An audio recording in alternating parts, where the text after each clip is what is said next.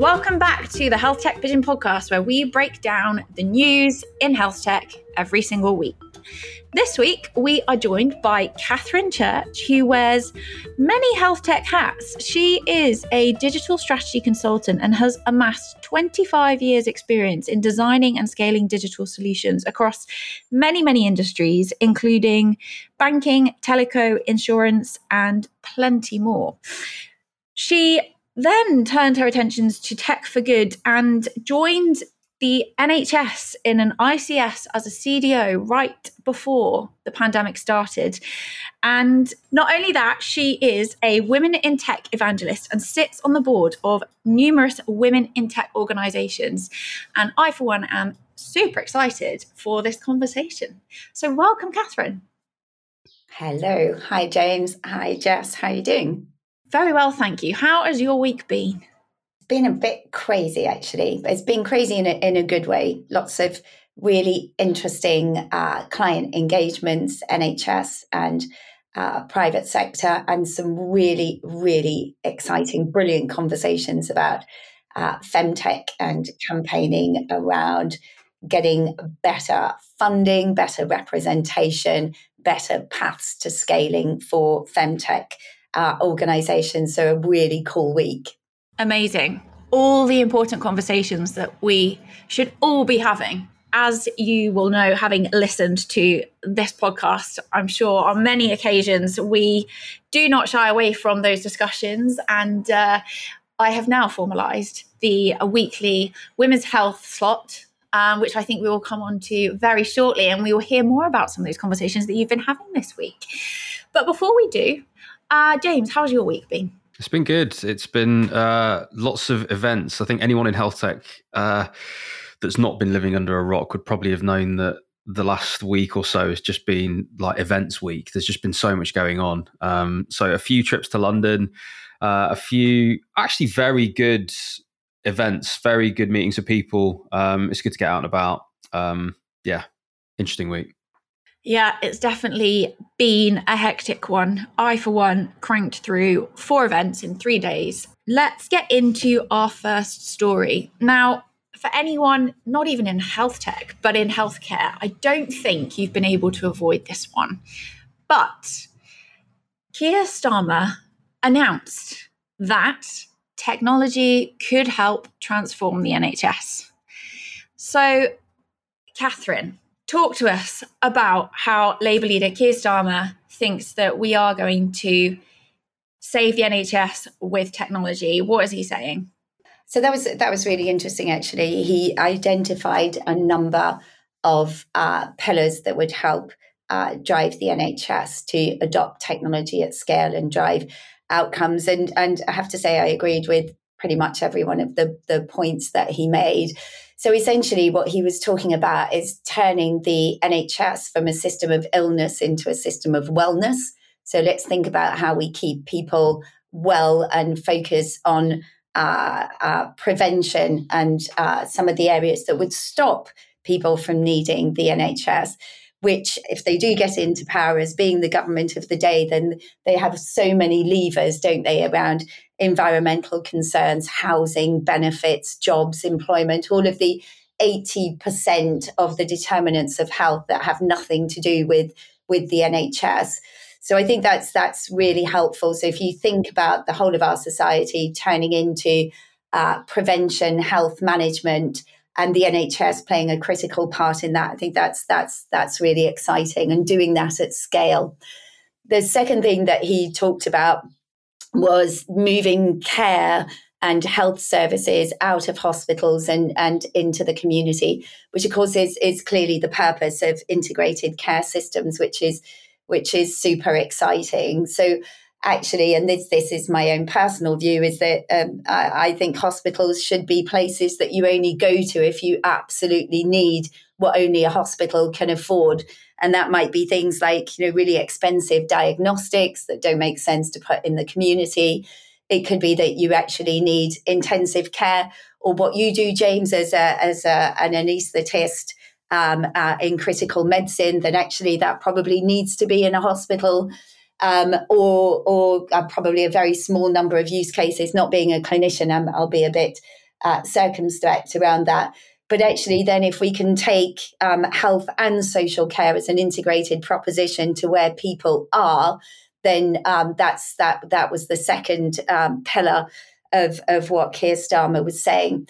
And I'd really like to come back to that actually in the context of, of the women's health strategy, because that's a really important part of, of what we're trying to do with the women's health strategy. So that's that's pillar number one, let's think about wellness. Pillar number two, let's take care out into, into the community and, and where people are.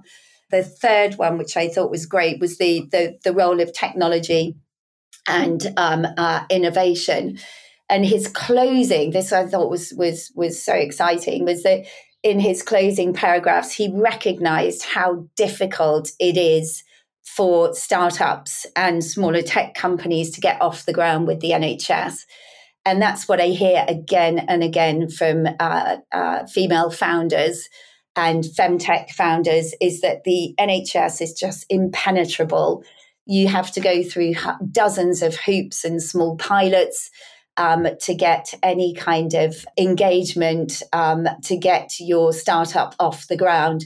And there are so many routes in for, for innovation through um, academic health science networks, and just it's really confusing landscape.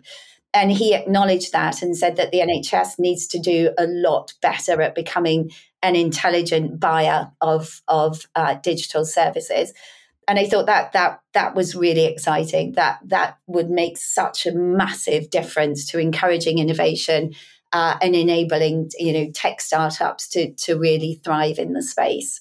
Yeah, I think it's great that it's come out. It's great. It's great that he said this, and I think you know there's quite a high probability that we'll have a Labour government. I would say, and I think part of the role of the government of the day especially the PM of the government of the day, is to set the vision and and and really come out and say what they care about because that is then going to influence what the ministers then try and do, what the junior ministers then try and do. And when you look at the structure of the NHS and how that comes down to the arm's length bodies as well as the Department of Health, places like HEE, although I, gather disappearing, NHS England, etc., etc if the PM has come out and said that something is important, the the the Secretary of State for Health therefore has it as a priority. Therefore, the ministers and junior ministers have that as a priority. So I saw it a bit with Matt Hancock. He liked technology. He wanted, he was championing technology. He was certainly trying to go down that route. And you saw that filter down. You saw that when you set vision like that, when there is a 50 50 of, oh, should we optimize for technology or this other thing, you're going to, you know, those decisions are going to be made downstream to optimize for technology. So I do think it's a good thing that a potentially future PM has come out and said this stuff. Now, I do think that has to be balanced. And I've spoken to quite a few people on this, and actually, people within healthcare, even members of the Labour Party that, that are within healthcare about this. And I will say that there is out there in the ether a little bit of disappointment with some of the ways this has been communicated, or indeed, I guess, how far this has gone in terms of an actual plan. The, the criticisms that I've heard are potentially that this is like the how is missing a bit the things that he's talking about have been problems for a long time. And actually, to suggest that they are correctable in one parliamentary term is perhaps naive at best, perhaps trying to get votes at worst. And so I think there is a bit of that. And the other bit is how how is this going to be paid for? I think, you know, talking about great use of the NHS app and all these things, are. I mean, I'm I'm not gonna lie; these things are great. Like things are absolutely great. I think crystallization of the how will be important. I also think that saying it is incredibly important and good that it has been said. Um, I the the balance, I guess, comes from me. That comes from me is is though to to cautionary be cautionary around the fact that I, I don't know how much is achievable in one parliamentary term I don't know how much of that has been attempted by governments, the last two or three governments, and the difficulties that they've had doing it, particularly as I say, around you know the likes of Matt Hancock really trying to champion it. So I think it is going to be difficult, but as I say, um, glad that it's been said, and glad that if we are going to have a Labour PM, if we are going to have this government in, that we now have something to hold the guys to task on. And so um, I hope that filters down to the willingness of the ministers, the arm's length bodies, and the Department of Health and Social Care to actually do the work and put the budget and resources behind it to actually make this happen. And I think as a health tech community, we then have to hold these people accountable because I think we can hold this up now. We can hold that big report, we can hold this article, we can hold this up and just say, well, you said this. And so, yeah, let's let's see. Exactly, exactly. I, I, think I think you're you're you're absolutely spot on. What's been said can't be unsaid, and it's now about how do we hold the government to account for the yes. delivery of that. And there's just a couple of things you said there that that that prompted a couple of thoughts with me, which is in terms of the the execution. So the what are we going to do and how are we going to do it? I wasn't around for the national program for IT, but I gather that one of the things that that that really caused it to fail was the fact that it was something that was seen that was imposed from the outside without enough consultation. So I wonder whether, you know, whether the the idea is to learn from some of that and actually think about how you engage and define the what you're going to do. So we know we're going to do something. What are we going to do? Has to be by engagement with local system leaders and the, the digital community within within the NHS. And I think you can probably learn a lot from the National Programme for IT. Um, I, as I say, I wasn't involved in it, but it looked like a bloody good idea to me to procure some of the core systems that we need at scale. So do these things at scales. One of the things that drives me mental is every single tiny organization reinventing the wheel every single time. It just baffles me why GPs want to buy their own telephony it just baffles me also coming from a banking background why every single GP would want to have their own uh, website and would want to have their own triage system. Why a clinician would care about baseline, know, really underpinning digital technology. It should be there in the background, it should be there at scale. It just enables you to personalize and deliver what you're really good at, which is being a clinician without having to worry about maintaining or even building tiny, tiny little applications. So, if the plan is let's do something at scale, but let's do it by engaging system leaders, because there's now 42 ICSs, there's some there's some amazing digital talent in the NHS. So if we can use these structures to actually kind of say, what do we do at scale? How do we design some applications that will really drive health forward? And have the enterprise architecture so you can plug in innovation really easily, then I think we're going to turn the dial. I genuinely think that's the right approach. Yeah, and I think all of this really echoes actually a um, conversation that was had on uh, one of the events we went to this week. Which one was it? Digital Health Cocktails with uh, Wayra, AWS, and Albion VC and Earlybird VC. And what what was said was that ultimately, you know, there is huge potential for technology, but ultimately, what it comes down to is system level transformation. And we've talked about this before. That is a seismic shift. That's not a small undertaking.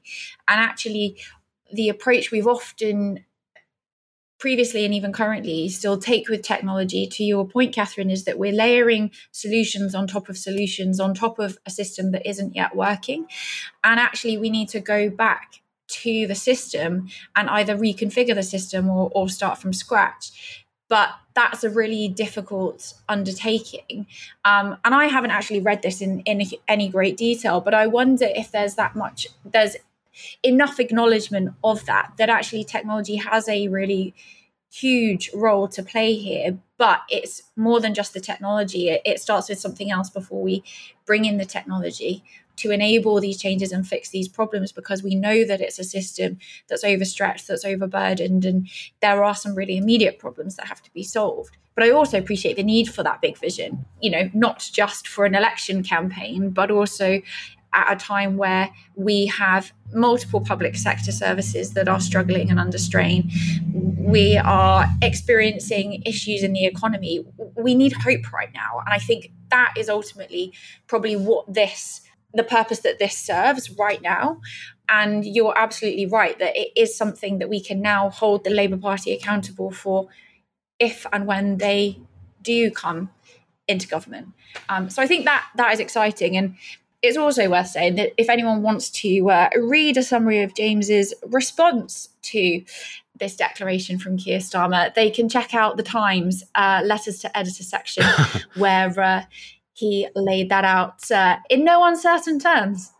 The thing, what, what I will say about that though, let me just jump in a sec on that because obviously I had a reaction to this as I as I've just said, and like you know, providing some balance and all that kind of thing.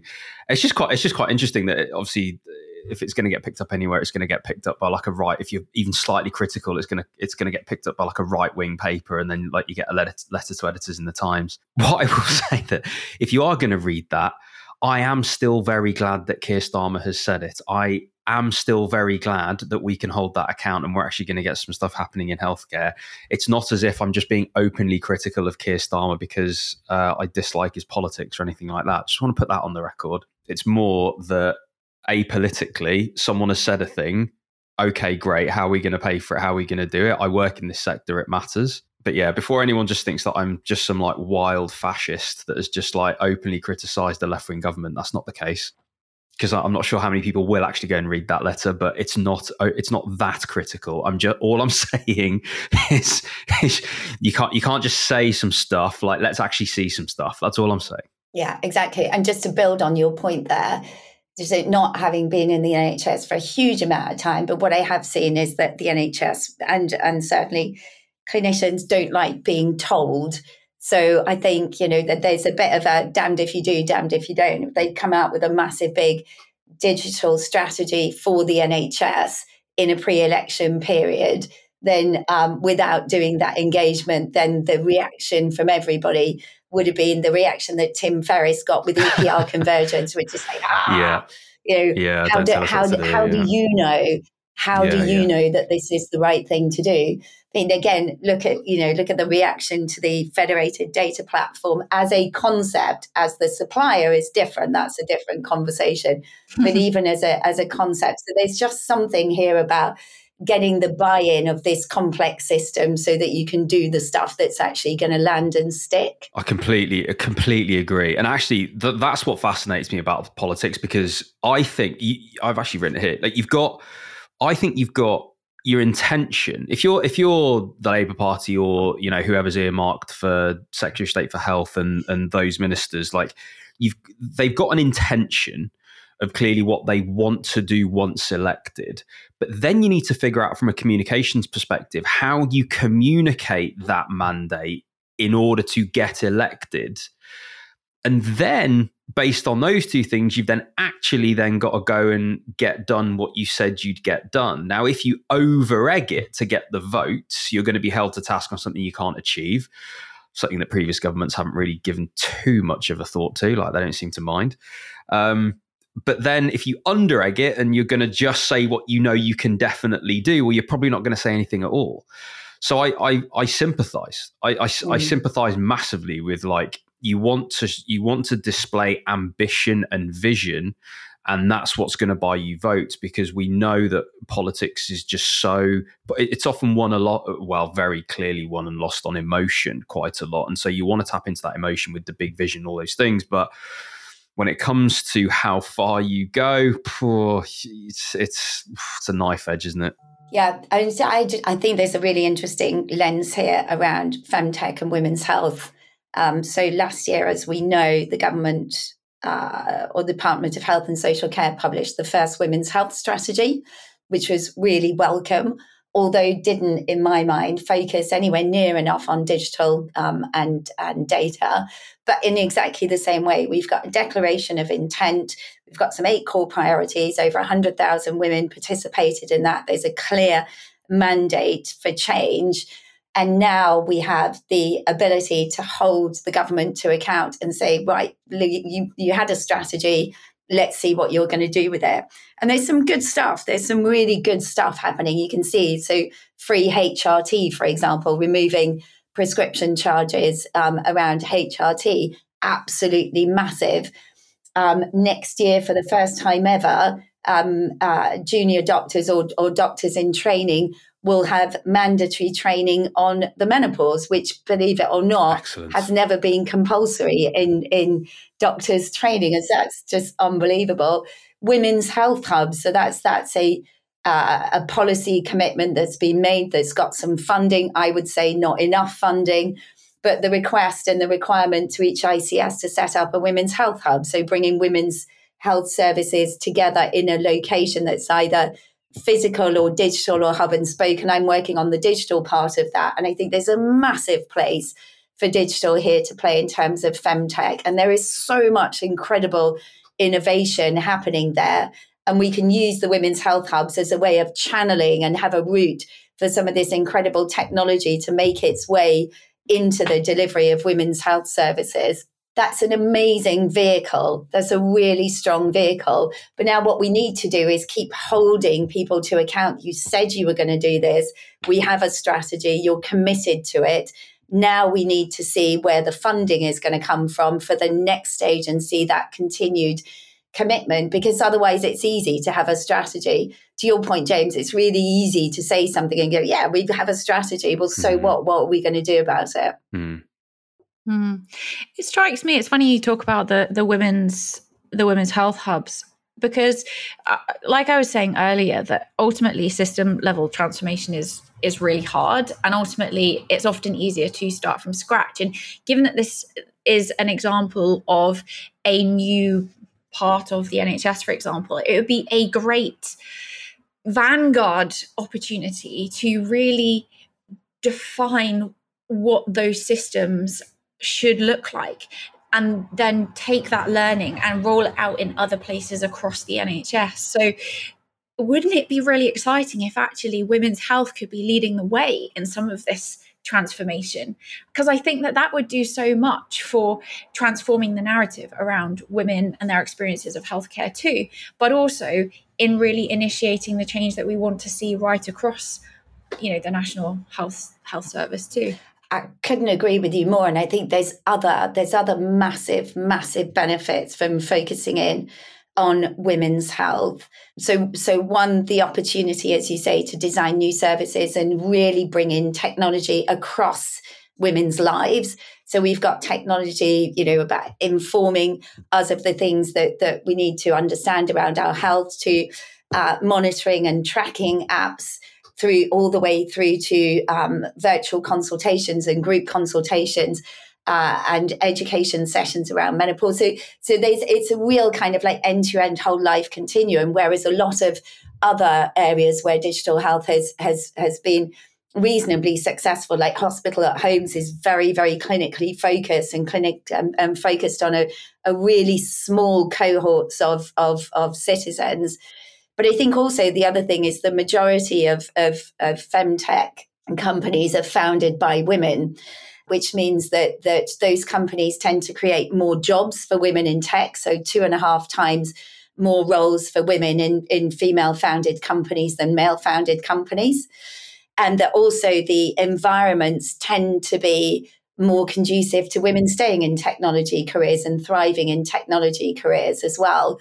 And then also the fact that well known that, that female founded companies tend to offer better re- returns on investment than male founded companies.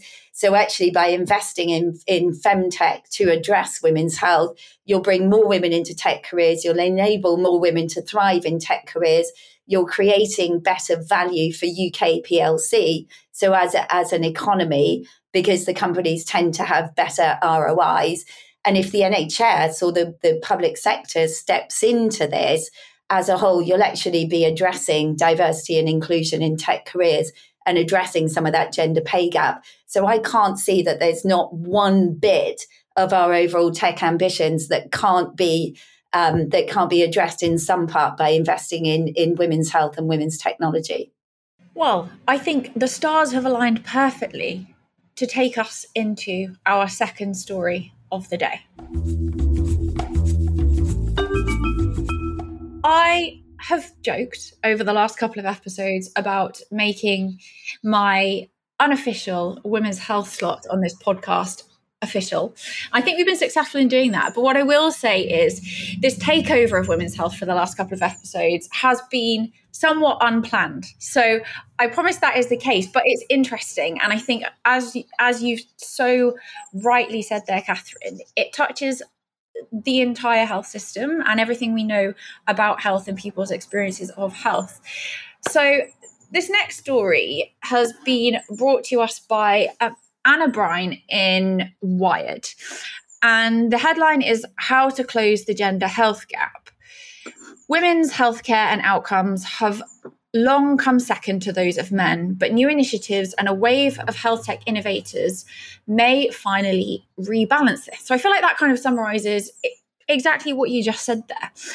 But what is interesting to me is that the article kicks off by telling the story of Christina, who is at this at the beginning a, a healthy 20 year old woman and it really struck me as i read through this that it's quite a harrowing story to read but actually is not really that departed from the experiences of myself and many women around me and it talks about how starts off by suffer- suffering with heavy periods and cramps that become too painful to manage. And it goes through her experience of being recommended hormonal contraceptives, like nine out of 10 women in the same scenario.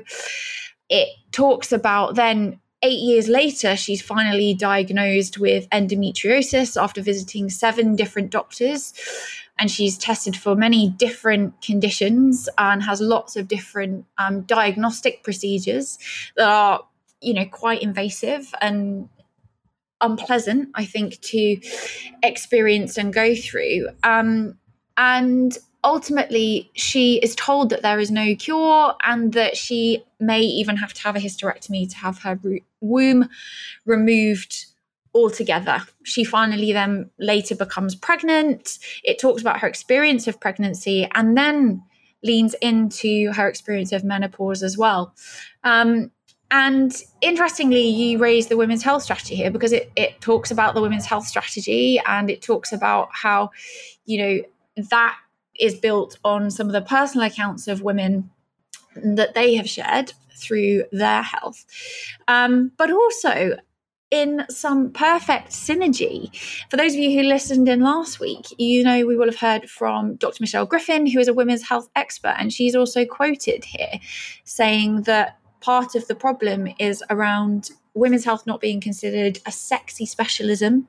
Um, particularly amongst a gender imbalanced research community, because it's not seen as interesting, dynamic, or innovative um, as a part of health tech. But that sounds to me like a quite a contrast or quite departed from your perspective of what how you perceive women's health and how you actually think it can touch so many parts of of the healthcare system. So, what's your take on this one, Katherine? So, I, I mean, the story is is horrifying, absolutely horrifying, and just repeated for so many women. I think there's a couple of angles. There's there's the the, the human pain, you know, caused by endometriosis diagnosis diagnosis taking eight years. It's eight years on on on average. So there's there's the kind of human pain. There's also the the human pain of one in ten women probably leaving their careers as a result of, of the menopause, which just seems even more cruel when you think how hard it is for women to get to senior roles in tech in particular and then to be hit by the menopause and caring responsibilities is just just horrendous so I think there's there's an economic argument for for investing in in making things better in terms of of women's health. But I'll just also come back to the fact that that, that this is this is lifelong. We have different needs at every every point of, of, of our life. And I think that digital and um, femtech can really address and bring that to bring that together. So I get really excited about this also kind of like thinking that there's there's work that we need to do on creating that economic argument because um, the, the, the the kind of like human care argument hasn't hasn't turned the dial has it yet and it, and as the article is saying they don't see this as being a particularly sexy or uh, area to invest in but some of the work that we're going to do with, with Wired is hopefully going to look at really understanding the economic impact. So, what does it mean to UK PLC to have um, women unable to work, to have women exiting uh, the workplace as a result of, of, of menopause? And I think that's that's really interesting. And it has to start with the data. And where the, the article is absolutely spot on is that we have such a paucity of data on the impact of women's health on our lives, um, as I say, on, on the economy. So we have to start with getting that data, which gives us the, the, the empirical basis for the case to change, which allows for the investment to follow but I'm I'm super enthusiastic about this, and I think the number of of amazing um, femtech startups and some of the movement that we're starting to see in investing at scale shows that there's a bit of hope. And I would join that back up to the Keir Starmer statement right at the very beginning, which is we need to take care out of hospitals, we need to think about wellness, and we need to invest in technology. And I would hook that up with also what he said about the NHS becoming a more intelligent buyer, these are my words, not his, more intelligent buyer and easier to do business with, link that up with the economic case for change by addressing women's health issues and hold them to account if they do get into power over the next five years. Yeah, definitely. And I think, you know, what you say there about like data is, is super interesting because uh, in this article, it says that it uses the example of a sleeping pill Zolpidem in the US, which releases more slowly in women's bodies than men and still has an effect on women the morning after they take their dose, which then resulted in the FDA having to adjust the dosage for women after a number of high profile driving accidents, which raised awareness of the problem. And I think this is super interesting because it's not necessarily just about capturing data around you know hormonal health for example and women's health conditions it's actually about when we do research understanding the data we need to capture from the women participating in that research versus the men because those experiences are going to be different and they're going to be different elements that are impacting you know a biological or physiological response to whether it's a medication whether it's a treatment uh, whether it's a preventative measure, and that for a long time it's those measures that haven't been captured. Um, you know, for example, I think we've mentioned this before, where women are in their menstrual cycle or where they are in their, you know, hormonal lifetime. Um, all of those kinds of things that actually that those nuances haven't been captured, but actually ladder up to making quite a big difference in terms of how we manage different people's care. But what I will also say is, I found super exciting is that Wired have joined the dots between the women's health problem and actually the fact that some of these challenges can be really successfully addressed by technology. Um, and it name checks a lot of um, the companies that we frequently talk about on this podcast and everything that they're doing and how ultimately all of that creates a much better experience for women as they navigate life, whether it's related to the menopause or whether it's because they've had a stroke or might be predisposed to diabetes, they might be, uh, you know, pre-diabetic or whatever. Um, I think all of those layer up to really changing the narrative around um, that that gender health gap because I think th- there's almost two different parts of that gap, isn't there? It's around women's experiences of those conditions or those issues that they face because of their let's call it hormones, but related all the way from puberty through to menopause, but also then the conditions that both men and women experience and the disparity between whether it's outcomes or whether it's experience. Um, and both are obviously inextri- inextricably linked, but I almost feel like there's two parts of that story. And it comes back to what we talked about with Keir Starmer's statement that ultimately, you tackle a part of this, it has a knock on effect further down the line. Um, yeah, exactly. Exactly. I think, yeah, absolutely. The article mentions Caroline Criado Perez, um, which, you know, it's, is, is spot on in this context that the world sees women as smaller versions of men. We're just men, but slightly different. And actually, to to your point, unless we really start to capture gender data, unless we really start to um, create and design research which is fundamentally based on the fact that women are different um, uh, to men in every single possible way, and acknowledge those differences and design treatment, drugs, whatever it is, in, in you know in in the knowledge of those of those differences, then we're just going to carry on exacerbating these these health disparities. I mean, the number of women who die of heart attacks because medics don't recognize the symptoms of, of a woman's heart attack as being very different to the symptoms of a man's heart attack. I mean, those kinds of things are, are, are absolutely shocking, aren't they? Yeah, they are. But what I will say is that I think I take huge amounts of joy in the fact that we're able to have these conversations here on this podcast and that these conversations are happening in public forums and other places increasingly with huge gusto.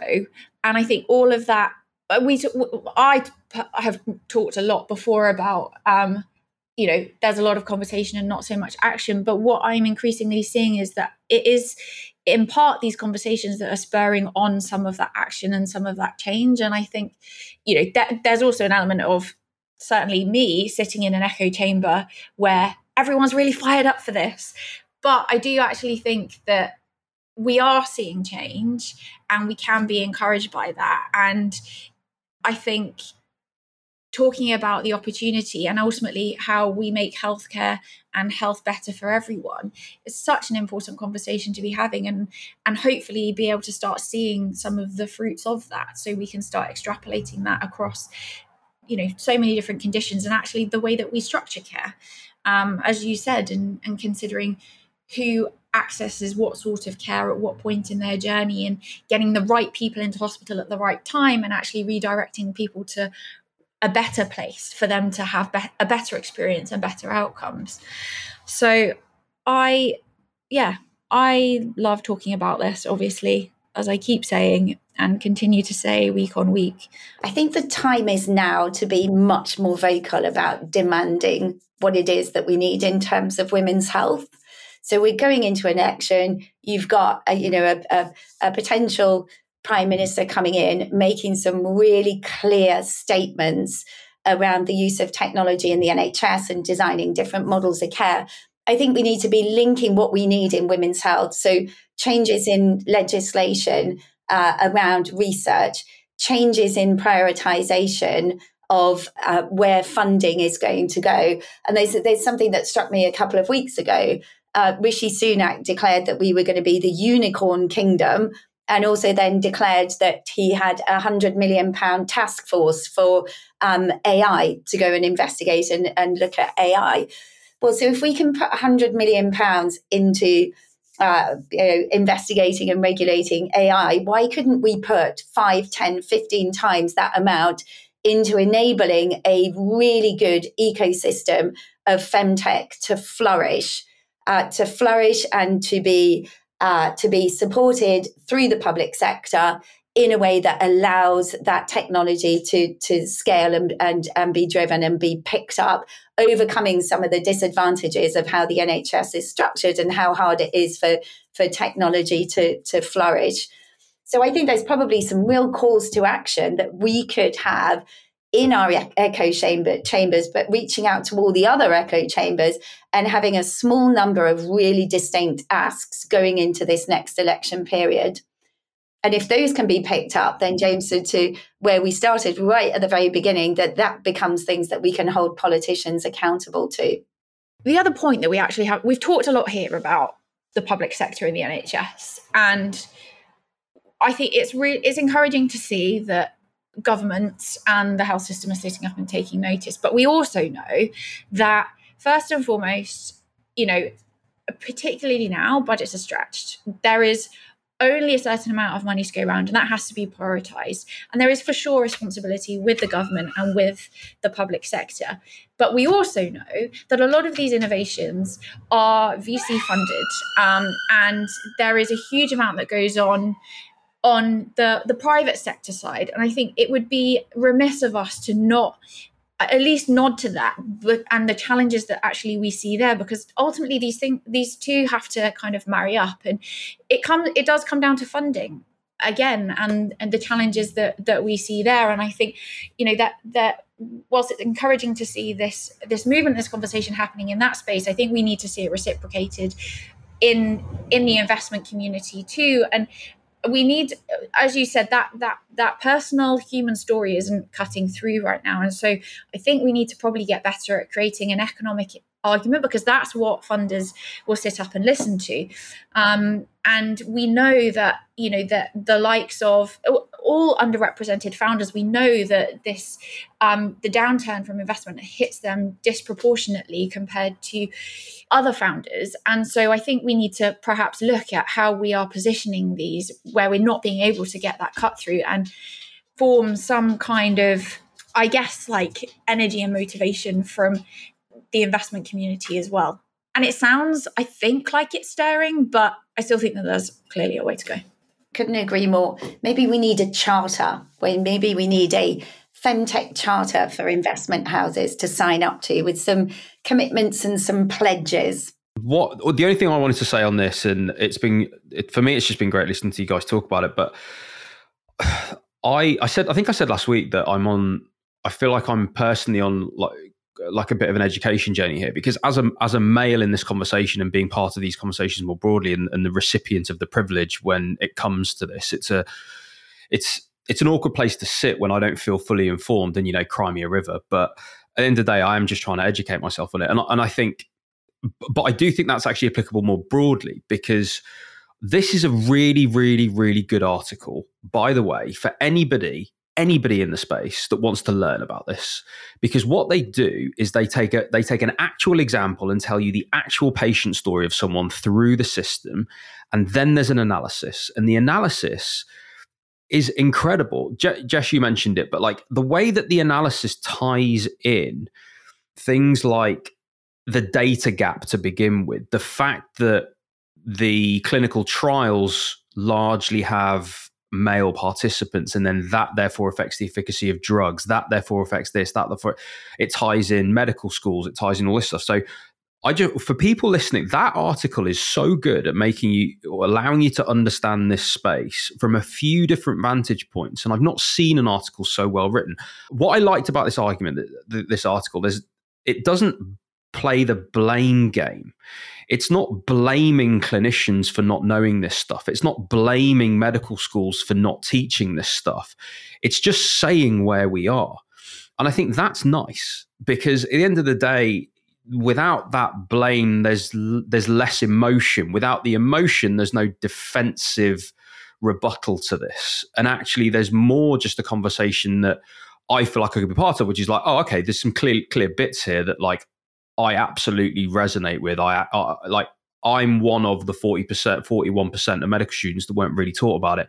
I'm one of that percentage of doctors that has to Google what the menopause actually is every few months when I do get a patient that could, you know, or whatever it is. Like, I, I think that the acceptance that this is just where we are. And I think broadly, we're in a spot where all these different parties need educating. I think that's a really important point. The other thing I would say is that everything that you've that you've sort of come onto, which is charter for investors and and the investors will need returns and therefore how do we get the returns the business models. I actually think i don't know people bang on about like you know policy being boring but actually you're absolutely right katherine in that we're going into an election period where policy is going to be set where new directions are going to be set. And actually if with with the deep thought around what are the policy changes necessary that would bring about the incentives to incentivize investment in the startups building the tech? And even go further than that well what are the incentives needed for those organizations to adopt the tech? What are those what are those incentives that are needed for those leaders of those healthcare systems to incentivize the organizations to want to adopt the tech? Do you have do you set up financial rewards for the adoption of the, or blah blah blah? Or is there pots of money for health? But so much of this actually comes down to policy, and it, again, it links back to what we said right at the start. The objective of the PM or future PM in in those statements is to set vision and to set direction and to lead. And that is the role of that. Well, that's what policy also does, by the way, because as soon as you set the policy, then actually so much happens downstream in terms of the decisions and the economies that end up being set up and all those different things that the policy being set here becomes incredibly important. So I would say if you're going to lobby anybody and you're going to put as a sector, we're going to put our energy into anything. And I like what you said about some specific things that we write in this charter or that we do that we lobby for. These specific things should be to specific either arm's length bodies or to those junior ministers, ministers, secretary of state for health, PM, however high you want to go up on that. But if you're going to write a something that's going to make change, it's going to be a costed essentially document that tells those people why they should change policy and what it will lead to. Because ultimately if it brings about the change that exactly like you guys have talked about then well i think there's two things. I think ultimately the benefit the benefit of policy is both top down and bottom up. So by changing the policy you influence things top down. And actually as i say you're going to change the the incentives and what people want to do in order to get economic return and you change things that way. The other thing that you can end up doing is really putting a rocket up people bottom up. And actually, this is the role of the media as well, and partly what we're doing here at a smaller scale. But the likes of Davina McCall and Channel 4 and her new documentary on there, which is mentioned in this article about the menopause and women's health and all those different things, that creates the demand bottom up. Now, when you align those two things, you've got a swell of people population that want women's health change and you've got policymakers that can set policy and win votes then you've got the perfect storm to actually make a change in my opinion. So it is a dual approach of media influencing the population and like you've both said making sure that voices are heard right now and now is the time. Voices are heard that we want this but then from a policy perspective that hey by the way we should do a bit of lobbying there to be like if you set a few policies and change a few incentives, you're going to win a lot of votes here. And actually, all of a sudden, you know, however messy it is, you start to get actual change. Well, this week we have only got to two stories, but you know what? I'm really loving the intense conversation that we're having and getting really deep into fewer stories. Because um, sometimes we coast through five, but actually, it's been really nice to really interrogate these two stories, which are both really important and clearly really well linked. Um, so, thank you so much for joining us today, Katherine. It's been an absolute pleasure, and I have loved hearing all of your perspectives. But for the benefit of our listeners, tell us a bit about what you're working on at the moment and what's got you excited. Uh, oh, so many things that are so super exciting. Absolutely brilliant. So, I'm working with the national team around the digital blueprint for women's health hubs, which is just awesome, just absolutely awesome. So, how do we bring digital technologies into women's health hubs? That's amazing um, and then working with a few ICSs to kind of work out how they're going to deliver some of these things. So starting to shape some work around that. Um, I'm working uh, to pull together some of those campaign messages that we were just talking about around women's health. So bringing together women from the investment community, founders, policymakers, um, uh, clinicians so we're coming together uh, in about two or three weeks to start to really articulate some of those messages going into um, going into the next election uh, campaigns. Um, and then I'm doing some really cool stuff with um, NHS organisations around scale digital programs, as well as working with the most incredible emerging talent company, Grace. So what we're doing there is enabling young women to come into, consider, and can uh, come into tech careers and and really thrive in tech careers. So really, really important and exciting work. And it all just comes back to the same thing: getting more women into tech, delivering solutions that actually make the world better for women. I completely agree. And that is all such important work. And I, for one, am really looking forward to seeing what comes out of it. So, how can anyone who is listening get in touch with you and find out more about what you're up to and how they can maybe get involved? So, Katherine Church on LinkedIn, and then I can pick that pick that up. Um, so yeah, LinkedIn's my channel of choice. So um, you know, there's I've got loads of incredible women in my network who are really supporting this, but I'm a bit of a one woman band at the moment. So LinkedIn's the platform. I would love women to reach women and allies actually, women and allies. We are 51% of the population, but there are another 49% who can absolutely help and support us. So calling all allies um, as well. Perfect. Well, thank you so much. It has been an absolute pleasure. And uh, have a great rest of your week to you and all of our listeners.